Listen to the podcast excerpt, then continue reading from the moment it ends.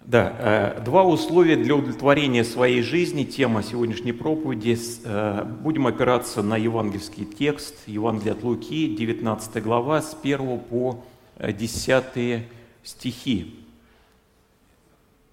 Получается? Ага. Но э, мы с вами в начале, давайте вспомним нарратив повествования одного очень интересного человека – История человека, который для себя вынес... Ну давайте, может, я буду говорить следующий слайд тогда, так? Так удобнее вам будет? Да? Который человек для себя понял три вещи. Вот представьте себе, э, мальчишка родился в семье, родители души в нем не чаяли, бабушка с дедушкой тем более. Он рос, и с детства и родители, и его окружение говорили, что этот мир разделен на своих и чужих. Есть твои люди, есть чужие. По-разному так бывает. Так бывает в спортивной секции, есть соперники, так бывает э, в твоем классе, в школе, в вузе, в тюрьме, в армии.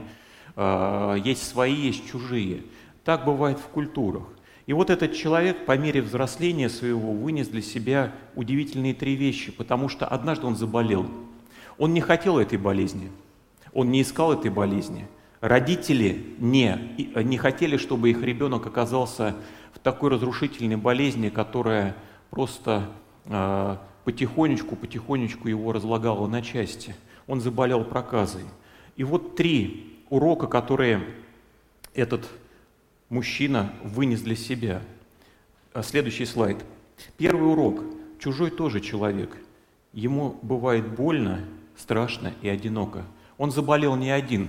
Этот человек а, по национальности самарянин встретился с такими же больными проказой евреями, которые для него были чужими. И вдруг он увидел мужчин, которые тоже люди, которым бывает больно, бывает страшно. Этим людям эти люди а, тоже умеют любить. Они когда-то были отцами, у них когда-то были любимые женщины. Они а, гоняли футбол, мечтали о чем-то будущем. А, в будущем кто-то хотел быть офицером, кто-то хотел быть торговцем и так далее. Да? Но в их жизнь пришла болезнь, они не искали этого. Вы знаете, как в жизнь человека приходит развод, приходит расставание, приходит предательство. Любой удар, который ниже пояса, он очень болезненный, мы к нему не готовы. Знать бы, где упасть, там соломку подстелить. Но это такой сильный, мощный удар, с которым справиться нельзя. И вот такие поломанные 10 мужчин, абсолютно чужие друг для друга, они оказываются вместе, объединенные своей болью.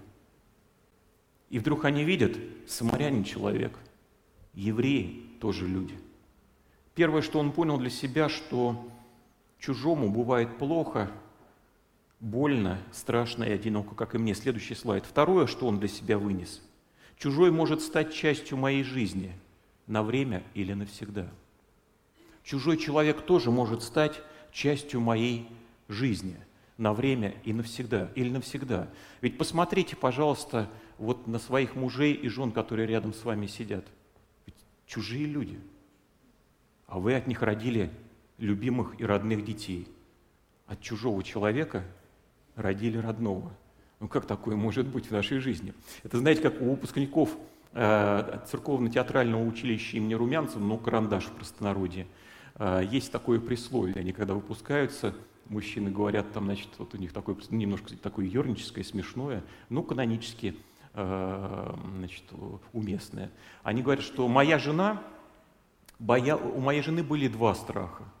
Выйти замуж за клоуна и умереть в нищете. Но здесь появился я и объединил два страха в один.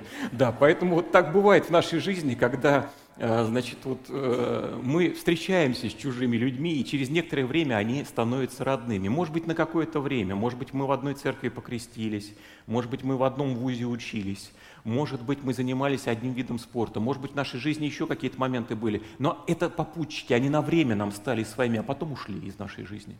И они уже нам, они и не чужие, и не родные, это просто память, это просто жизненный опыт. А бывает так, что чужие люди навсегда остались в нашей жизни. Это наши мужья и жены, правда? Это наши друзья, которых мы взяли из прошлого через настоящее в будущее.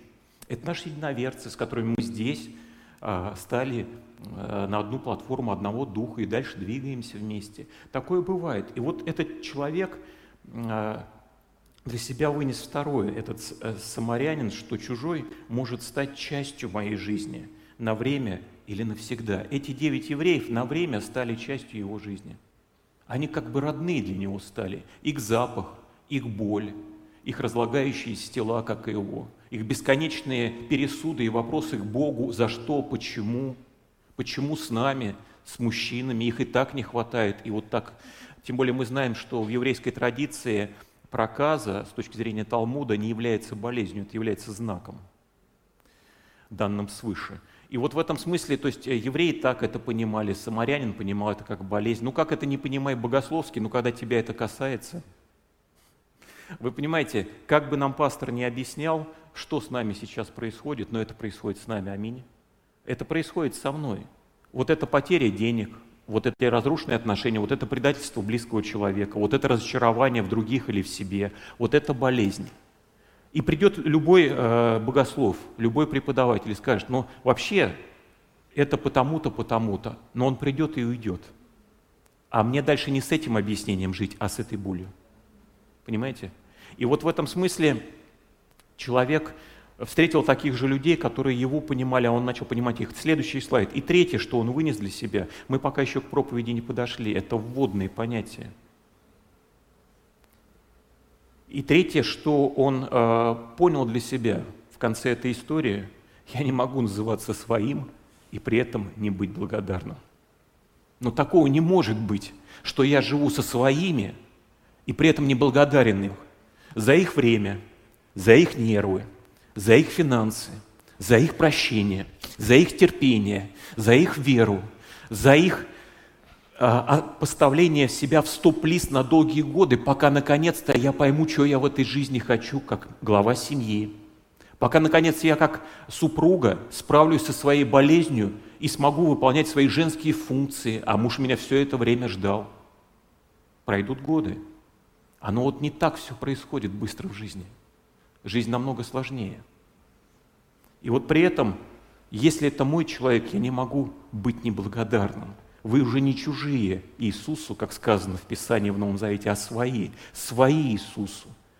И когда он встретился с этим Иисусом, и Иисус его своим признал, он говорит, а я не могу теперь быть неблагодарным.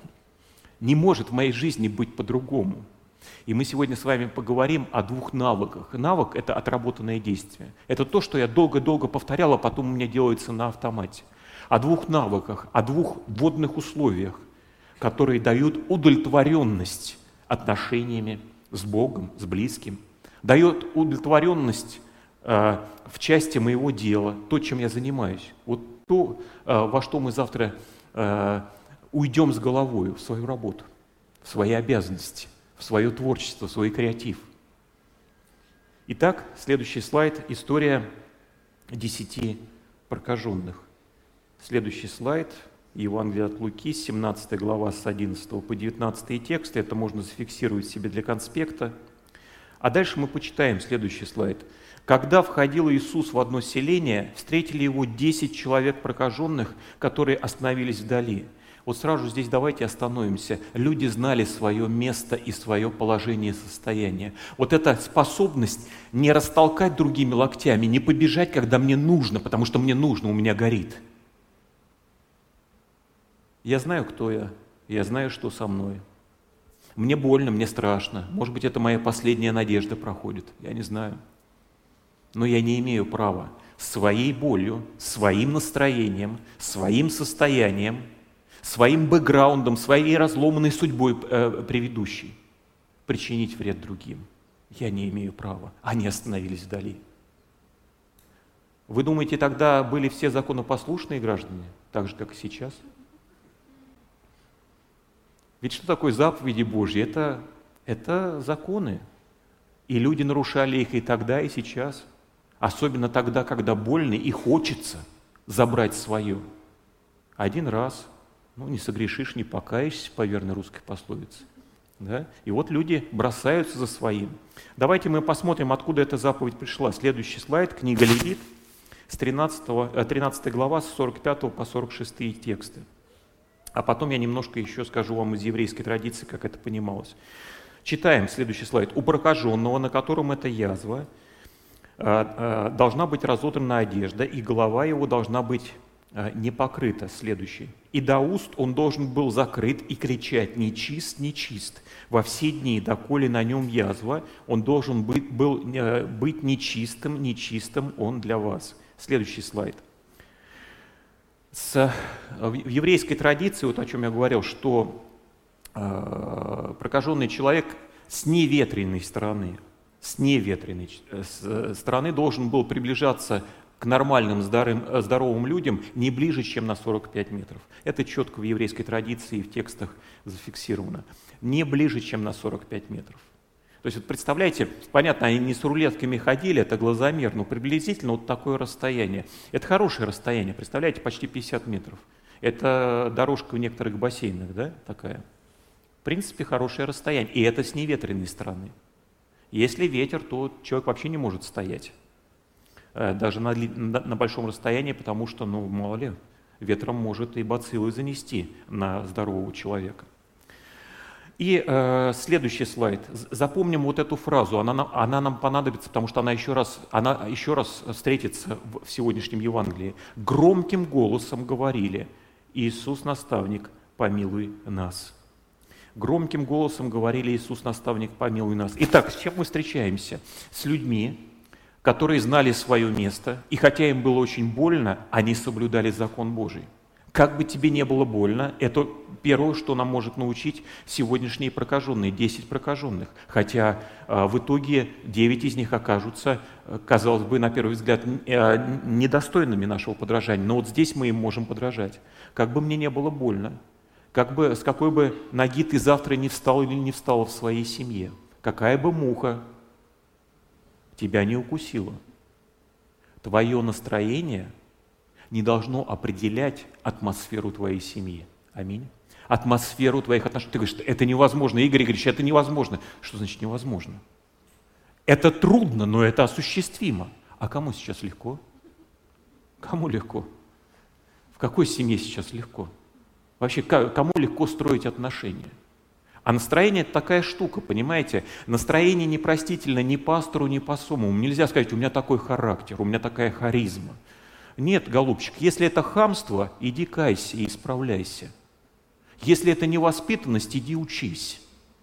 Если тебя муха укусила и так далее, ты со своим настроением что-то делай, голубушка или голубчик. А потом уже к мужу на кухню выходи, или к жене своей, или к детям там и так далее. Или э, ну, как-то аккуратно иди по квартире, чтобы под горячую ногу тебе кот или собака не попали. Да? В конце концов, зачем ты корги или шпица заводишь, чтобы таких королевских особей давить потом и в футбол в них играть? Нет, конечно. У меня вот соседи просто, они периодически слышно, как собаки летают у них по квартире. Не всегда. Вообще очень э, такие э, достойные люди. Ну и у достойных людей нервы сдают и с утра, и вечером. Вот. А на ком выместить? На самых слабых, на братьях наших меньших. Итак, э, первое, с чем мы сталкиваемся, давайте посмотрим слайд. Первая компетенция, первое условие для удовлетворенности отношениями с христианской точки зрения. Мы не знаем, как в этом мире. С христианской точки зрения, я говорю, как с, христиан, с точки зрения христианской традиции, христианской культуры, а еще глубже еврейской традиции, еврейской культуры. Первое условие для удовлетворения своим делом, своим телом, своими отношениями э, – с, э, с, с своими планами в отношении будущего и своим прошлым, это послушание.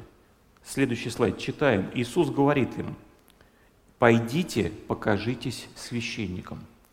Это очень важная фраза, которую нам надо прояснить. Почему, и, кстати, ее надо запомнить. Почему Иисус сказал, пойдите, покажитесь священникам. Книга Левит, следующий слайд, 14 глава, с 3 по 7 текст.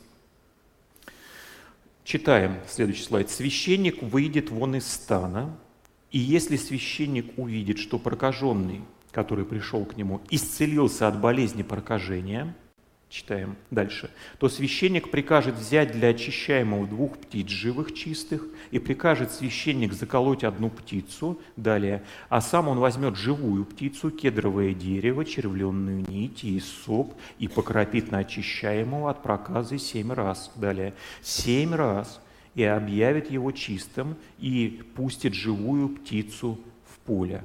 Следующий слайд еще раз читаем. Увидев их, Иисус сказал – пойдите, покажитесь священнику. А теперь вопрос, следующий слайд. Они получили разве исцеление? Почему Иисус отправляет их показаться священнику? К священнику, как исходя из прочитанного, я не знаю, я, может быть, быстро говорю, но в тексте написано, что к, э, священнику может приходить только выздоровевший человек, здоровый человек, исцеленный человек. А священник должен выйти за пределы стана, и даже зная, что он исцеленный и выздоровевший, он выходит за пределы стана нормальных, живых людей, не больных, и удостоверяет, что он теперь чист, принося жертву. То есть, исходя вот из диспозиции, Господь, получается, объявляет их здоровыми – но они же еще были больными, потому что смотрим следующий текст. Вот когда они получили выздоровление, обратите внимание. То есть Иисус сказал, идите покажитесь священнику, а когда они пошли, очистились. То есть смотрите, что произошло.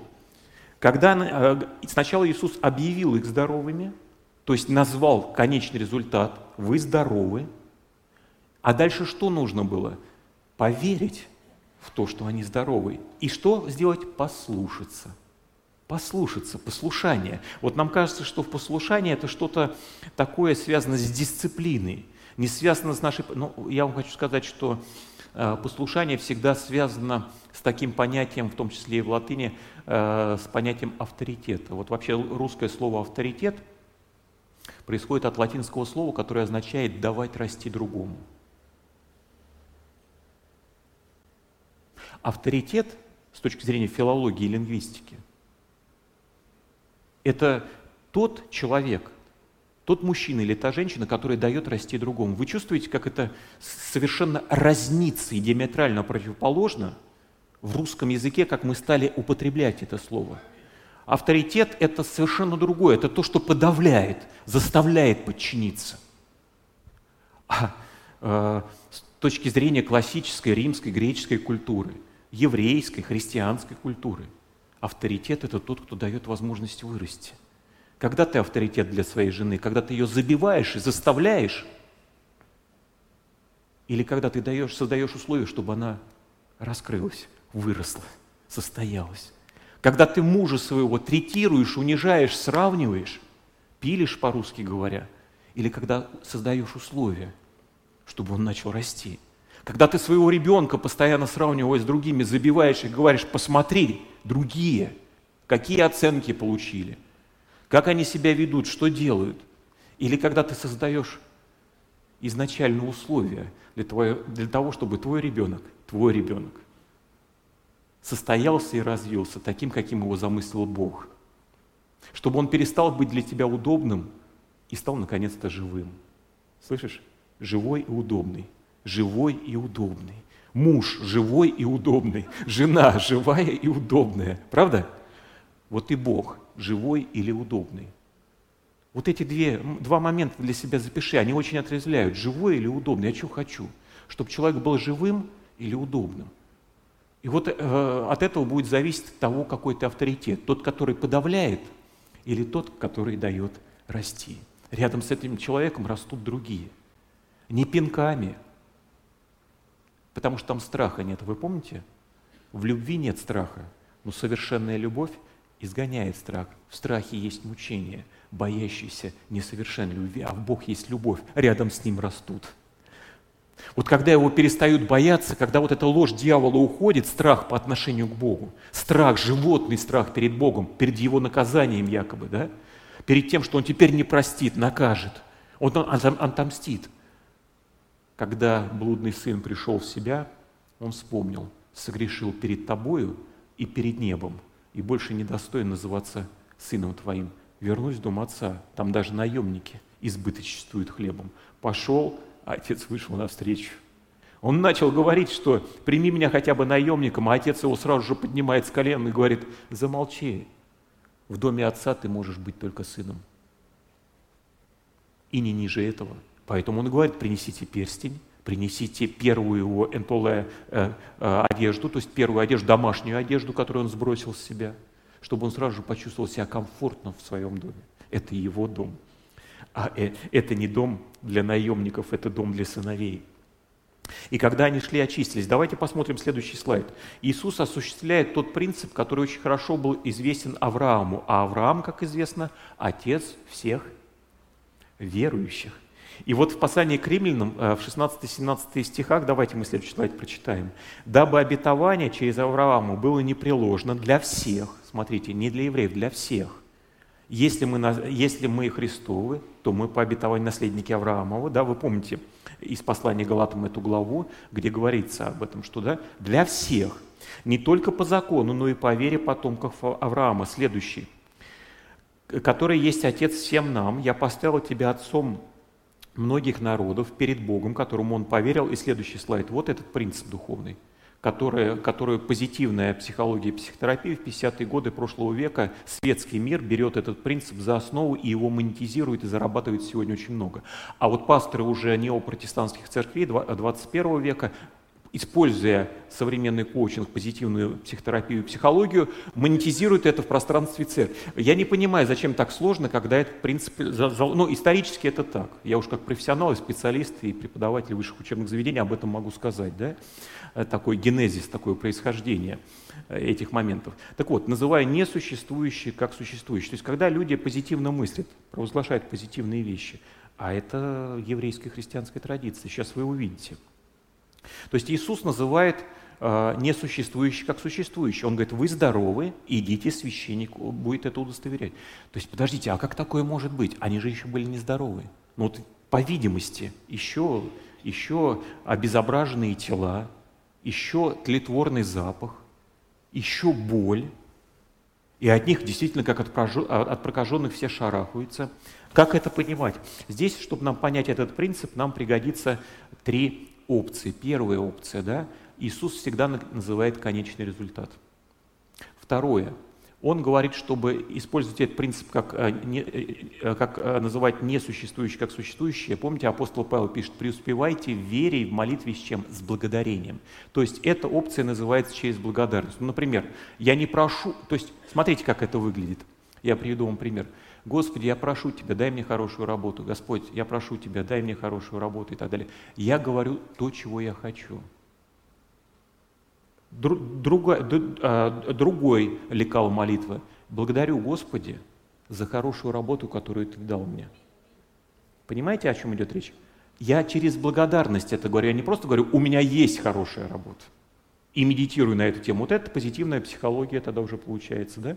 Это уже позитивное мышление. Но когда я говорю, благодарю тебя, Иисус, да, за то, что ты дал мне, или там во имя Иисуса Христа я благодарю за то, что ранами твоими я исцелен. То есть вы понимаете, к чему я добавляю? То есть мы опираемся на Слово Божье на Слово Божье. Это очень важный момент.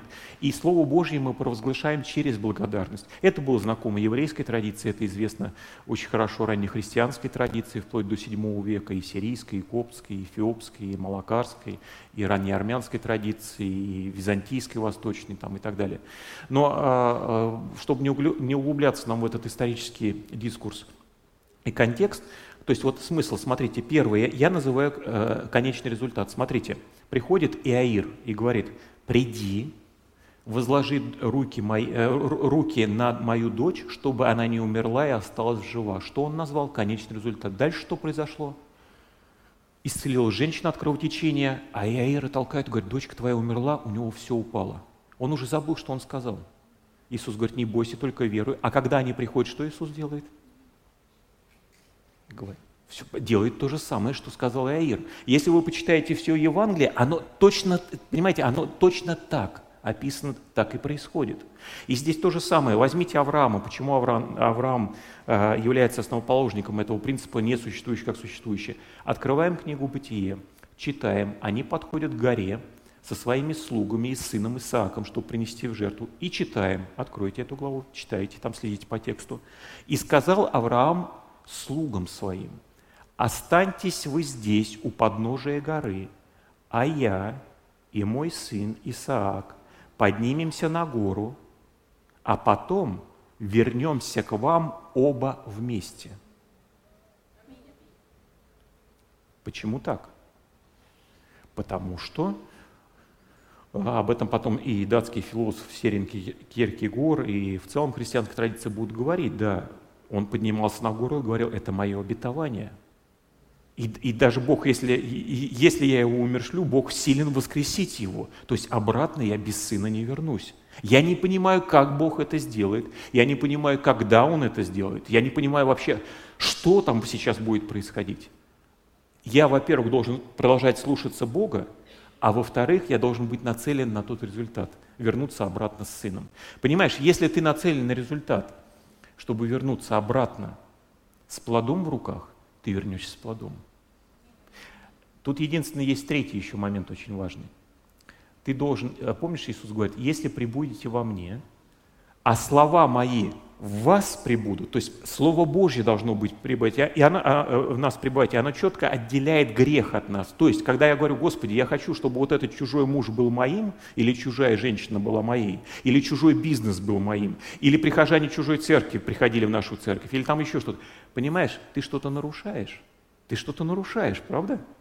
Бог тебе не даст то, что ты просишь. Ты просишь чужое, потому что не пожелай того, что у ближнего твоего. Но когда ты, опираешься на Слово Божие и просишь о своем и своего, Бог всегда тебе даст. Твое здоровье, мир и покой, исцеление, твое умножение и благословение, тех людей, которым ты расскажешь о Христе, их у нас миллион семьсот тысяч, на, всех церкви, на, на все церкви хватит. На все церкви. Церквей не хватит, чтобы вместить такое количество людей – Новые открывать надо. Правда, пасторы, да? То есть вот оно так. То есть не надо здесь делить пасту. Вот сколько людей, мы должны на, на них быть нацелены, и Господь даст нам этих людей. А, следующий слайд. Иисус повелел им пойти к священникам так, как будто они уже были исцелены. И следующий слайд, сделаем небольшой вывод. Есть послушание Слову Божьему, будет результат – Смотри, если есть, то есть они же послушались кого? Ну, Иисуса, Слово Божье. Вначале было Слово, и Слово было у Бога, и Слово было Бог. Все через Слово начало быть, и без Слова ничего не начало быть. Что начало быть? То есть все происходит через Слово. Через Слово появилась наша семья. Аминь. Мы же как начали общаться? Не пальчиком, правда, друг с другом, а как? Через Слово через слово, благодаря дальше, э, благодаря тому, что э, эта коммуникация состоялась, потом у нас появились дети, а потом и внуки. Но если бы мы не заговорили, у нас бы ничего не получилось. Мы познакомились, мы поженились, у нас родились дети, они выросли, появились внуки. Вы представляете, через слово все начало быть. Значит, и э, все, что в этом мире происходит, происходит через слово. Это очень важно. А, теперь пункт второй, следующий слайд – Второе условие для удовлетворения, а потом мы эти пазлы сложим уже э, для нашей с вами предстоящей недели. Благодарность. Благодарность. И следующий слайд. Мне эта фраза очень нравится. Этот человек сейчас уже умер, ну, в 2003 году он умер. Профессиональный военный хирург, э, глава Русской Православной Церкви за рубежом, всю жизнь он был в Великобритании, а так сын персидского посла в 2014 году родился. Э, значит, вот, в его судьбе и Первая, и Вторая мировая война – и немецкий плен, вот, и потом а, значит, вот, долгое служение. А, благодаря ему уже наш профессор Гнездилов открыл хосписное служение для онкологических больных тогда еще в Ленинграде, благодаря этому человеку. И вот у него есть а, в одном из последних интервью на BBC, незадолго до смерти, он, это интервью было дано на немецком и английском языках, которым он великолепно владел, а потом переведен на русский, он говорит такую фразу, митрополит Антоний Сурожский Блум, Сурожская епархия, это в Лондоне, Великобритания. Неблагодарный не может быть счастливым. Неблагодарный человек не может быть счастливым, потому что он постоянно будет недовольным. Он постоянно будет с претензией, что его обделили, не додали, обманули – что это не совсем то, что я хотела или я хотел. и так далее и тому подобное. То есть у, благодарного, неблагодарного человека а, отсутствует вот этот бэкграунд под названием счастье. То есть ему не на что опереться, потому что там бэкграунд, основание, фундамент, фундамент а, раздражения, печали. Неблагодарный не может быть счастливым. Следующий слайд. Один же из них, видя, что исцелен, возвратился громким голосом. Я вам обещал, что мы снова с громким голосом встретимся. Они кричали, чтобы быть услышанными, потому что ближе не могли подойти. И тебе нужно закричать, чтобы тебя услышали. Почему люди кричат друг на друга и почему они повышают голос друг на друга? А потому что они сердцем и умом, ментально и невербально, несловесно уже далеко друг от друга находятся, хотя вот мы можем стоять вот на таком расстоянии, нос к носу. И мы начинаем орать друг другу, друг на друга. Почему?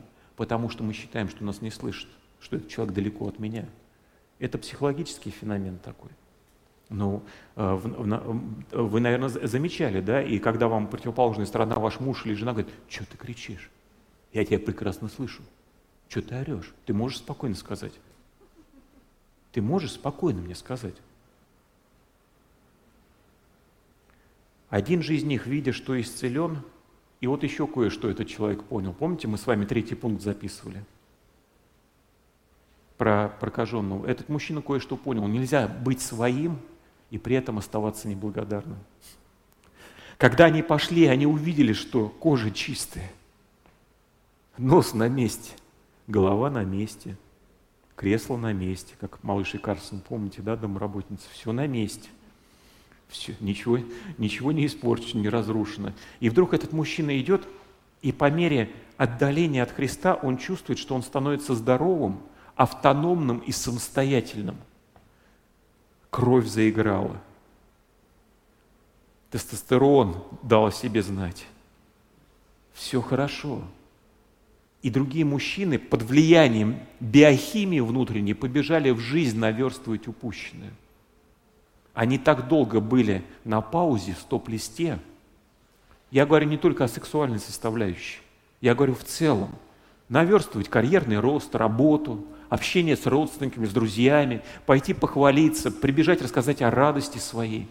Бога только во всем, это, во, во, всем этом зените нет, во всей этой перспективе нет у них Бога. А самари, э, самарянин, он, понимаете, он сделал несколько шагов, это почувствовал.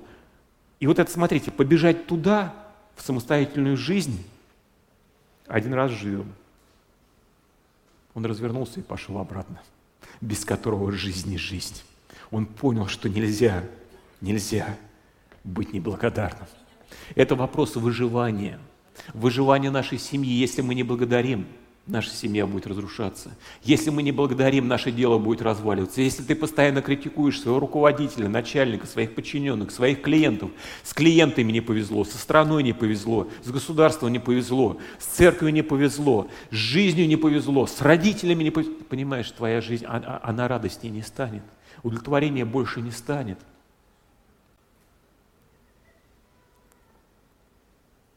Я тут, э, меня просили для одного курса повышения квалификации записать три, три христианских ценности, на которых держится семья.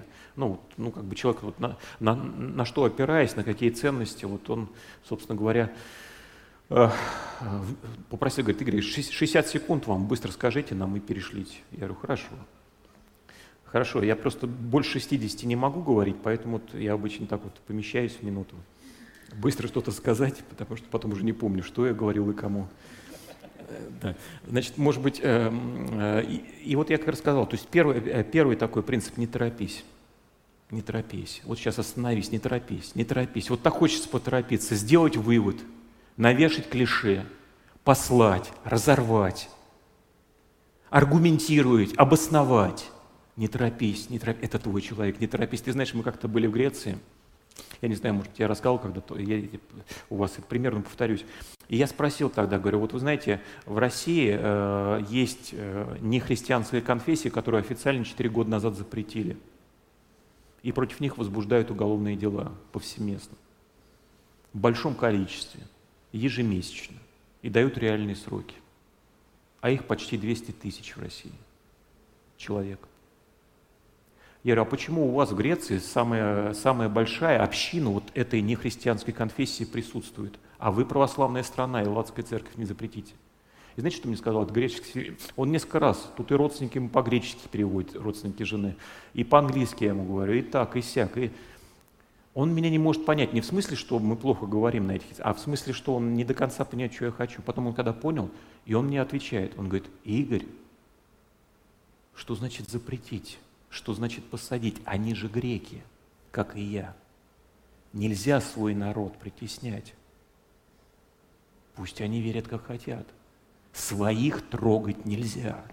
Дальше он еще грубее сказал по-гречески, он говорит, своих кусать нельзя. Это наш народ. Мы можем обличать, мы не можем забивать своих же греков. Грек грека, да, это как это, э, пионер ребенка не обидит, там, да, комсомолец ребенка не обидит, вот грек, да, солдат ребенка не обидит, а там вот грек, нельзя своих. Это наши люди. А ты теперь представь, если мы говорим о семье, не торопись. Это же твой муж или жена, это же твой сын или дочь, это же твой отец или мать. Ты что делаешь? Это твой брат или сестра. У тебя так много их. Не торопись. Не торопись, это твой человек. И так, и самому себе говорю, вот сейчас хочет, ну ты справедливо сейчас хочешь разозлиться, справедливо выругаться, справедливо свое настроение проявить, но сейчас себе скажи, стоп, это мой человек, стоп, это мой человек, от своих не отказывается, это мой человек, стоп, стоп. Второе, второе, благодари. Многим в этом отказано. Многие хотят иметь семьи, у них нет любимых мужей, э, э, мужчин, мужчин или женщин. Многие хотят иметь детей, они не могут. Удалена маточная труба, была одна, вторая маточная, внематочная беременность. Что-то еще. Другие хотят иметь здоровых детей, они не могут. Вы понимаете, не могут, у тебя все это есть. У тебя есть муж или жена, у тебя есть дети, у тебя пока еще живые родители. Я, может быть, хотел сейчас пообщаться со своим отцом, но его уже нет. Я смотрю на его фотографии, его нет, понимаете, его друзья живут, его сослуживцы живут до сих пор, а его уже нет. А у меня есть только фотографии, а больше ничего. Мне так бы хотелось сейчас своим умом узнать, как он жил тогда, как, какой он был на фотографиях в 70-е годы, когда он там служил в Африке, в Северной там, и так далее, там, в одной стране, во второй, в третьей, как один из лучших специалистов в Советском Союзе вот в, в этой военной специальности. Мне хотелось бы об этом узнать. Потому что когда маленький, я не думал об этом. Когда подросток, мне было не до родителей. Когда мы со старшим братом выросли и пошли по, разные, э, по разным сторонам там, и так далее, нам было не до того. Мы строили семьи, занимались своей карьерой там, и так далее. А когда ты приходишь к пониманию, что вот сейчас сесть и поговорить, услышать, да, конечно, я успел за полгода поймать его в его болезни, и он ушел в вечность с Господом. Но мне так бы хотелось еще узнать, а какой он был. Вот родился в 1939 году, попал в, э, в Ленинграде, попал в блокаду, полностью в блокаде с моей бабушкой пробыли, они там, да, коренные петербуржцы. Потом эвакуировали после войны, голодное детство, потом, потом армия, военное училище. Потом бесконечные вот эти вот э, зарубежные командировки. То есть, вот понимаете, мне так бы хотелось узнать, каким он был. А ты уже не можешь дотянуться. И понимаешь, поэтому благодари. У тебя сейчас есть сегодняшнее воскресенье, это церковь. У тебя есть свой дом, у тебя есть э, свой близкий человек. Не просто с ним или с ней, не просто. А с тобой что ли легко? Итак, первое, не торопись, второе, благодари. И третье, вкладывай, вкладывай, инвестируй в своего близкого человека. Не торопись, благодари и вкладывай. Когда ты говоришь, стоп, это мой человек – Господь, я благодарю Тебя за то, что у меня есть близкий человек, он, и он или она еще живы. Господь, несовершенный, двойки приносит, не так себя ведет, но у меня есть. Есть на кого обижаться, есть кому радоваться, есть на кого злиться. Аминь. У меня есть, значит, я не один. Вот сегодня говорили о безумном богаче. Вы понимаете, в чем экзистенциальный кризис этого безумного богача? Он сам с собой разговаривает. Душа моя, у тебя много богатства, ему даже поговорить не с кем. Вы видите в этой притче родных или близких? Поговорить не с кем. Он абсолютно одинок. Это его главная трагедия. Иисус берет эту известную еврейскую притчу и помещает в контекст, дает нам ее, да? Это трагедия Бога, то есть абсолютное одиночество. Тотальное, без Бога ты одинок, даже при фешенебельном благополучии, респектабельном своем положении и так далее. Вкладывай в своего близкого человека. Это здорово вкладывать, инвестировать. Это здорово. Сколько я на тебя денег потратил? Да сколько я в тебя вложил? Да сколько я на тебя сил? Да сколько я ночей не спал? Да сколько не доедал? Так это же здорово. Когда есть в кого? Когда есть что? Вы понимаете? У меня есть что и есть в кого. И это мой человек. Это моя семья. Это мой дом. Это мой кров. Разве это плохо? Разве это несчастье? Но при этом мозг выносит, голову откусывает. Ну чего? Но белые бронятся, только тешатся. И вот я как раз э, и сказал, говорю, с христианской точки зрения, не торопись, благодари и вкладывай. Вот это три ценности, на которых мы стоим. Вот э, с, э, на которых стоит супружеская система, супружеская пара. Еще глубже туда еврейская, э, еврейская пара э, супружеская, да, потом уже христианская традиция это просто вот так вот аккумулировала и проинтерпретировала. Итак, он возвратился громким голосом, прославляя Бога, и пал ниц к ногам его, благодаря его. И это был самарянин. Смотрите, он благодарит, падает. Следующий э, э, слайд. Тогда Иисус сказал ему, не десять ли очистились, где же девять? Как они не возвратились воздать славу Богу, кроме этого ино, иноплеменника? И следующий слайд. Мне очень нравится – Потому что здесь Иисус не оригинален, он постоянно, как заезженную э, пластинку, повторяет вот этот алгоритм. Он постоянно мужчинам, да и женщинам, которые падают перед ним на колени. Первое, что им говорит Христос, встань. Ты не можешь перед Отцом стоять на коленях. Ты не, то есть ты понимаешь, тебя этот мир через нужду поставил на колени. Ты вынужден стоять на коленях, чтобы выпросить. Но я не тот, кто ставит на колени, я тот, кто поднимает с колен. С колен этого долга, этой болезни, этих испорченных, разрушенных отношений, этих упущенных лет. Господь говорит, я подниму тебя, и ты будешь жить. Вставай, иди, я дам тебе жизнь, жизнь с избытком, ты должен жить, ты должна жить. Ты не должен стоять на коленях, ты не должен бояться этой жизни, бояться ответственности за эту жизнь, бояться быть благодарным в этой жизни. Ты не должен, иначе ты будешь несчастлив. Ты, ты, ты не сможешь отсидеться в этой жизни, закрыться, спрятаться в этой жизни. Тебе нужно уметь проходить через боль, через потерю. В мире будете иметь скорбь, но мужайтесь. Я победил мир. Не молю, чтобы ты их э, в мире, э, чтобы ты забрал их из мира, но чтобы в мире что? Сохранил от зла. Господь не, не удаляет от нас трагизм этого мира, но Он говорит, если и пойдешь в долину смертной тени, не убоишься зла. Мы вместе это пройдем, говорит Господь. Поэтому Он говорит, встань, иди, вера твоя спасла тебя. Итак, следующий слайд. Нет благодарности, нет удовлетворения, нет послушания, нет удовлетворения. Но вы замечали с собой, когда ты послушался, пошел и пришел к нужному результату, у тебя появляется удовлетворение. У меня так, э, я не знаю, э, это у одного э, меня так бывает или у ваших детей то же самое, когда они с неудовлетворением идут выполнять то, что им говорят родители, ну, по какому-то жизненному пути. Дальше черный экран прошло сколько-то лет – а потом они хвалятся полученными результатами, так как будто, ну, это, это же их результаты, тут родители вообще ни при чем. Я не знаю, но у меня такие, у вас такие или нет? То есть вот э, так, как будто это вот, ну, вот, вот они такие, понимаете, они родились, сразу гусары, у них все, они все знают, вот, понимают, как все устроено там и так далее. Там. А за этим стоит труд дедушек, бабушек, учителей, родителей, правда? За, за успехом наших детей и за нашим тоже стоит очень серьезный труд – нет благодарности, нет послушания, нет удовлетворения. И мне хочется, чтобы вот следующие два слайда, вы знаете, ну с чего-то надо начинать. Вначале было слово, правда? И слово было у Бога. Вначале было слово. Давайте вот с этих слов начнем перед нашей новой трудовой неделей. Следующий слайд. Я слушаюсь Слово Божье, и у меня есть нужный результат. Аминь. Мы можем это сказать вслух? Ты просто послушай, послушай сейчас меня. Ну вот я чужой человек к тебе пришел, уже не молодой говорю тебе какие-то вещи здесь, может быть, совершенно для тебя неприемлемые, ты думаешь, что это сказка. Но поверь, э, что благодаря этой сказке тысячи и десятки тысяч христиан, которые верят, они приходят к результатам. Сотни тысяч, которые не верят, они так и остаются без результатов. Будь, будь вот в числе тех, которые идут узким путем и приходят к результатам в своих отношениях, в своей профессиональной сфере и в духовной жизни.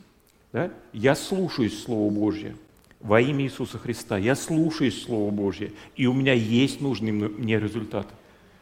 И второй слайд – мне есть за что благодарить Бога. Господь, спасибо Тебе. Мне есть за что благодарить Бога. И поэтому у меня все хорошо.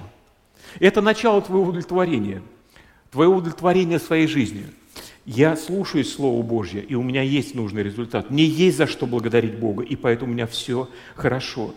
И вот запишите формулу под занавес, как хорошие студенты магистратуры – да. Благодарность плюс послушание – моя хорошая неделя. Благодарность Богу и послушание Слову Божьему да, в сумме дает мою хорошую неделю. Не все будет гладко, но я точно в конце этой недели могу сказать Богу, э, смогу сказать Богу, Господи, спасибо, я справился я справился.